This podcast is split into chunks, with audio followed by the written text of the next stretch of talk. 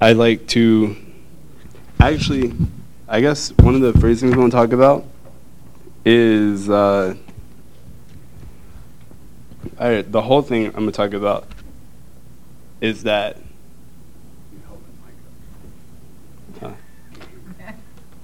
You know. Oh, my bad. I was never mind. I'll wait till later to talk about that. But um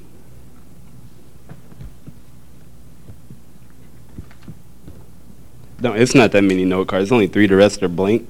But uh, but so our body is not our body. Our body, I see our body more as a gift from God, and it's up to us to take care of it. What we do with the body that God has given us shows a lot about how we value um, just Him overall. And when I'm I'm more of a hands-on learner, and, or hands-on and learning through real life experiences. And one thing that helped me with this is back when Oprah gave everybody a car, um, where she was telling the crowd, like, "You get a car, you get a car, you get a car." I thought about, or the one thing I wanted to see was like years later, I wanted to call people back, be like, "Bring your car back. I just want to see you in your car." And I can only imagine how some of those cars look. Like some of them might not even have the car anymore. Wow. Like what happened? Oh, uh, I let somebody take it and they never brought it back. Or, oh, we were joking around and I ran over it with something else. Things like that. Or, yeah, or somebody might bring it back as painted a whole different color and got big rims on it. And, wow. like, you never know. But I also looked at it that way because God right. gave us the life of breath. And I feel that's a big sacrifice because I remember doing my lifeguard training. One of the things we had to work on was breathing into other people. I think about breathing life into somebody else. That's a lot more work than just breathing air into somebody else. And I don't like the like when you sitting there, breathe, breathe. It kind of wears you out a little bit. So I was thinking of him breathing life into us. That's him making a fairly big sacrifice. Um, if the scripture, I have scriptures written down.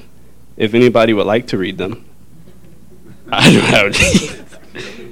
All right. Um, Genesis 2 7. Would you like to read it?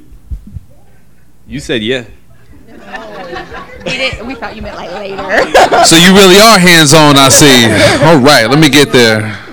Uh, Genesis. Yeah. You said 2 7. Is there a particular um, book that you would like me to read from? Which version, I should say? Okay, well, you said 2 7. All right. New Living Translation. Is that right? Yeah. There it goes. Uh, then the Lord God formed the man from the dust of the ground. He breathed the breath of life into the man's nostrils, and the man became a living person. Thank you. now, just in case anybody was like, I don't think God breathed life in anybody. Um, but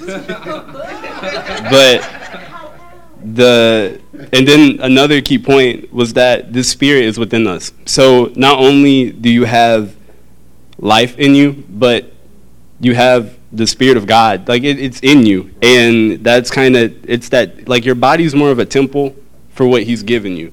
So if it's in there, you're take like you you you should honor the temple just because of what's in it. Mm. And the scripture I had for that is First Corinthians six nineteen. We believe you. All right. uh, six nineteen. I, I can read it.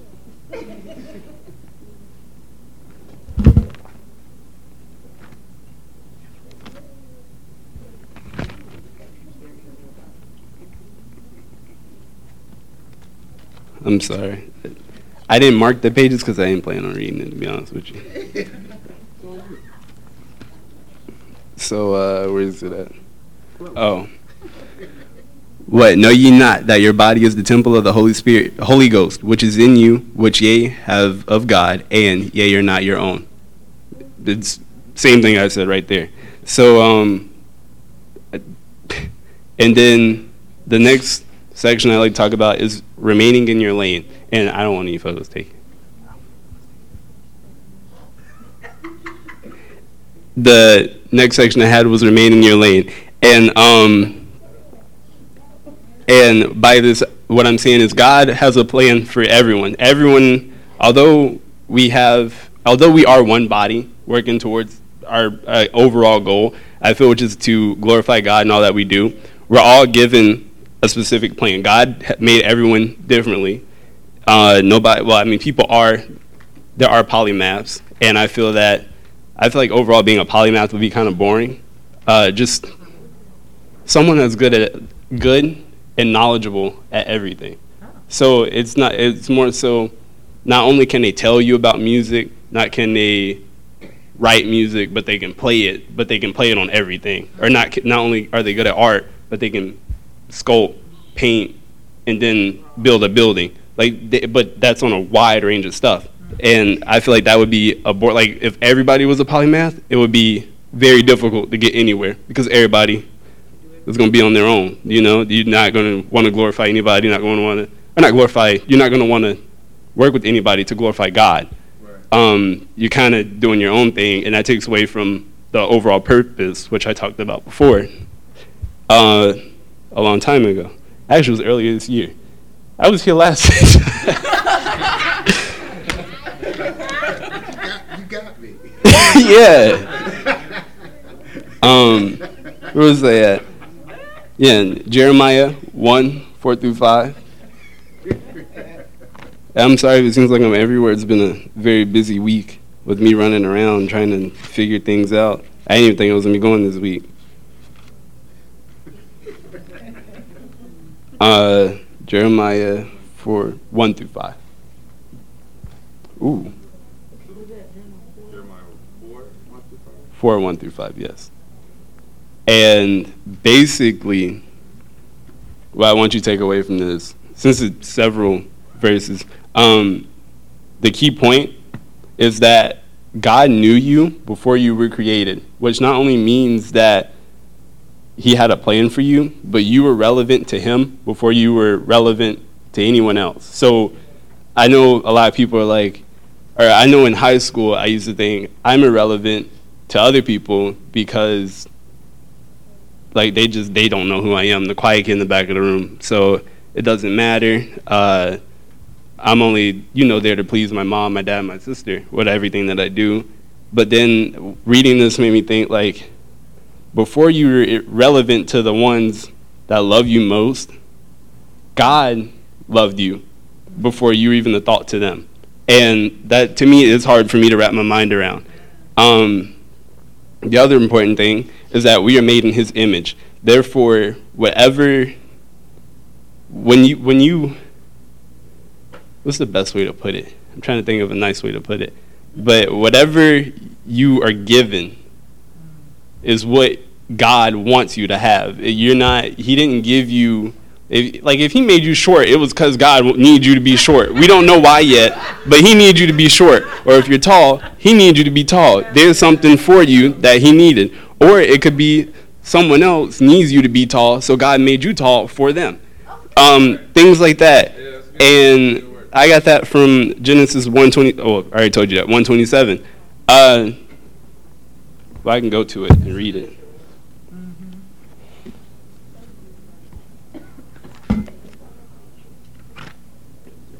and overall, like all of this is more more so just. I don't think I so, like, gave a good introduction of what I plan on talking about, but uh, more so just taking care of yourself and your body and treating your temple, your body as a temple, a very sacred temple that you should honor no matter what. Um, Genesis 1:27, God created man in his own image. In the image of God created he him, male and female created he them. Did I read that right? So God created man in his own image. In the image of God created he him, male and female created he them. it made sense when I was at home. It's not making sense right now. I mean, like, it, it made.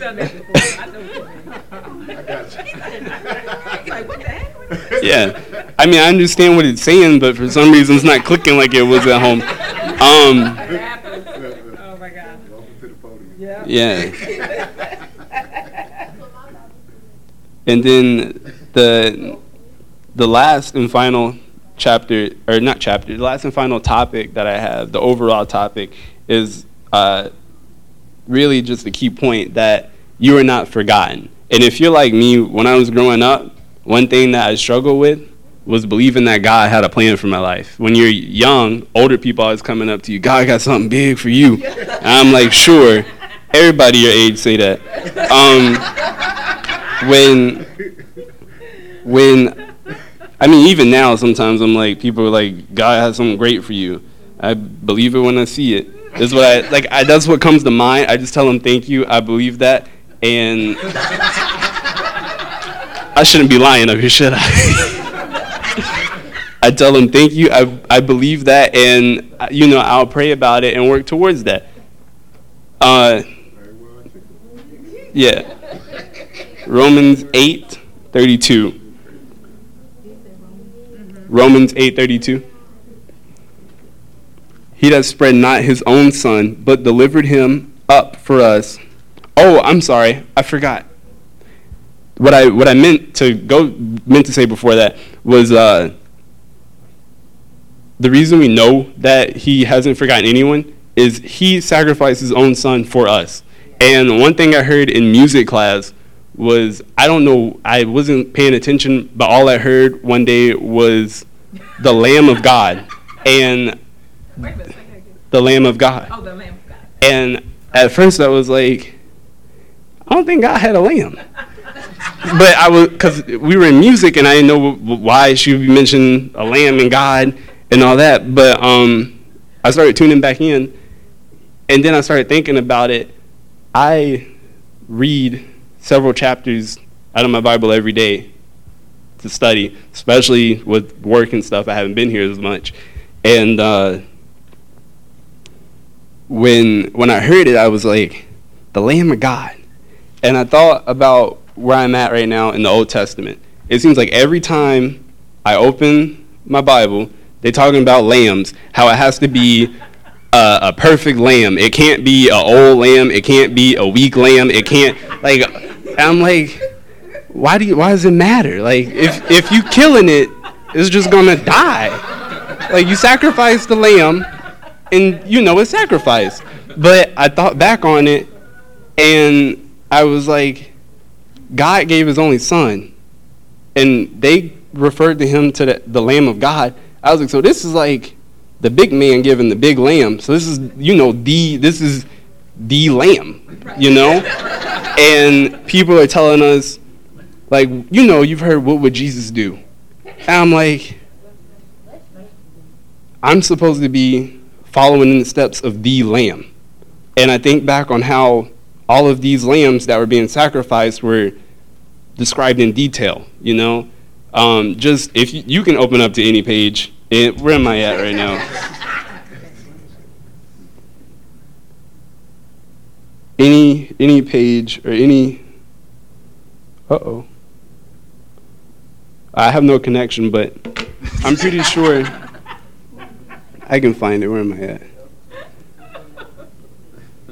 It might be leviticus somewhere. Is it?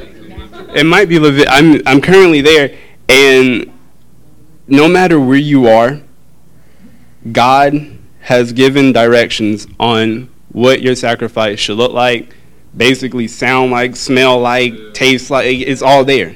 Um, and I'm like, I don't think I could be that lamb because although it might not be anything dramatic, I'm still not that lamb. Like I wouldn't be, and it, and it sounds crazy that you want to be the lamb that God would want to sacrifice because that would involve you dying, but at the same time, it means that you were worthy in His eyes, and that kind of it kind of really changed the way I looked at the whole thing.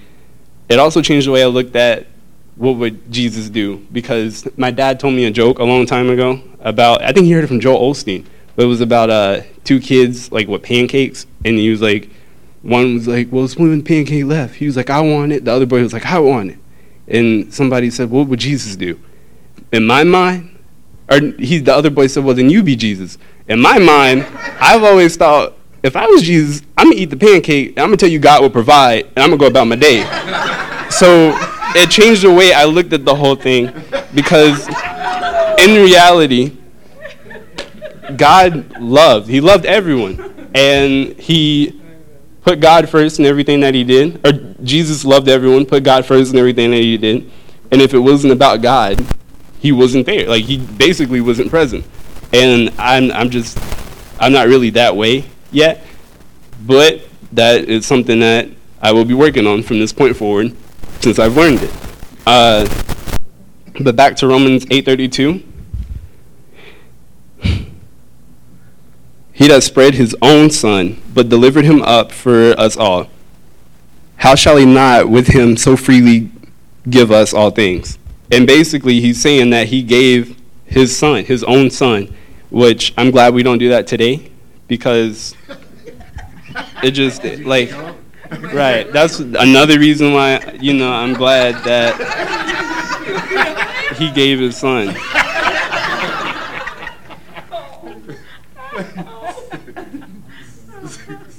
And then, oh, and the last thing, it relates to it as well. I think about the process that everyone goes through. With everyone, like I started out with, everyone being unique, everyone having their own path and their own journey. Uh, hold on, we can't we can't use like you know what? I work I work somewhere where I operate I operate different attractions. One of the attractions I operate is a little water slide with a lot of little kids. And I remember one day I was standing there. This basically sums up the whole thing I'm getting to. But all these little kids come up. Everybody is, some of them are trained, some of them are untrained in terms of how to behave. and um, it, make, it can make my job difficult. But I remember one day I was mad. Well, not mad, but like I was standing there because we're there for hours. And I was thinking to myself, why is it that I am still standing at the top of this slide, letting little kids know when they can and cannot go, but I got friends out here buying houses and cars and, you know, like they're doing, like I'm like they're doing stuff with their life, and I'm telling kids they can get on the slide. But I sat there and I thought about how life worked. The slide was the end goal for a lot of these kids. Like they all they were focused on was getting to the slide. But I told them they had to wait in line. That there's a process to get to the slide. Mm. And some of these kids actually stand in line. Like they, they can wait. They know how to behave. But they stand there and those are the ones I have to treat them all the same, but those are the ones that I favor. While other little kids are sprinting by, diving into the slide, although I'm telling them like you can't like I let them know you can't do it but at the same time, I can't grab these kids, snatch them up, and put them in line. So I remember, and for some reason that same day, I was like, so I was like, okay, I see what you're doing. I don't like it, but I see what you're doing. Because growing up, I was one of those kids that stood in line. And some of the kids will stand in line, like you tell them, wait right there in line, they'll just stand there and look at you and stare at you until you tell them to take a step forward. And I like it was one little boy that was standing there, and he just stood there and stared at me, and he, the line would move around him. I was like, "How long have you been waiting there?" He said, "I don't know. You didn't tell me to go yet." I said, "Come on, you can come in." And I let him go, but then I thought about how he waited and let people by, and he didn't have any problem with it. And he he was joking with other kids in line and whatnot. But growing up, I was the kid.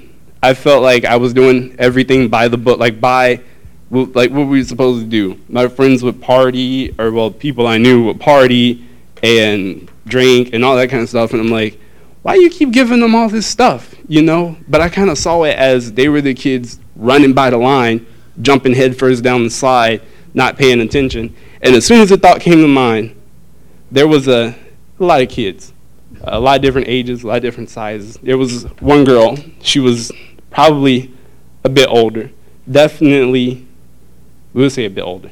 And there was a little boy, a very, very, very little boy. And I watched him sprint by twice, told him he couldn't do it. He didn't want to listen. She went down the slide and was standing up at the bottom. I told him, don't do it. He wasn't paying attention, went head first down the slide, caught her legs, and she fell back on him. I screamed because I thought I was going to get fired. he, because she fell back and landed right on top of him. I was like, oh. And I looked at the person at the bottom and looked at me. I said, I didn't do it. He jumped and he went on his own. But I thought about it and was like, that's what happened when you don't pay attention or you don't follow the guidelines. I was like, from here on out, I will stick to what I've been doing. You know, not smoking, not because I don't want anybody following on me, or I don't want anything crushing me once once I get to where I want to go. And it was just kind of, it was just kind of like the whole thing was like one big slap in the face almost because it, it the way it happened was just oh it was I mean I'd probably say I don't talk out loud to God, but I don't talk that often. But when when I'm working or by myself, I'll have thoughts going through my head, but it's mainly like me and God because I know He can. I feel strongly that He can hear whatever I have going on in my mind. So I'm sitting there and I'm like, okay, I went praying, but everything I was talking about, you just, you know, you showed it right here in front of me. So that for me, that was a that was a lesson learned, and I hope it helped make sense of everything else I was talking about.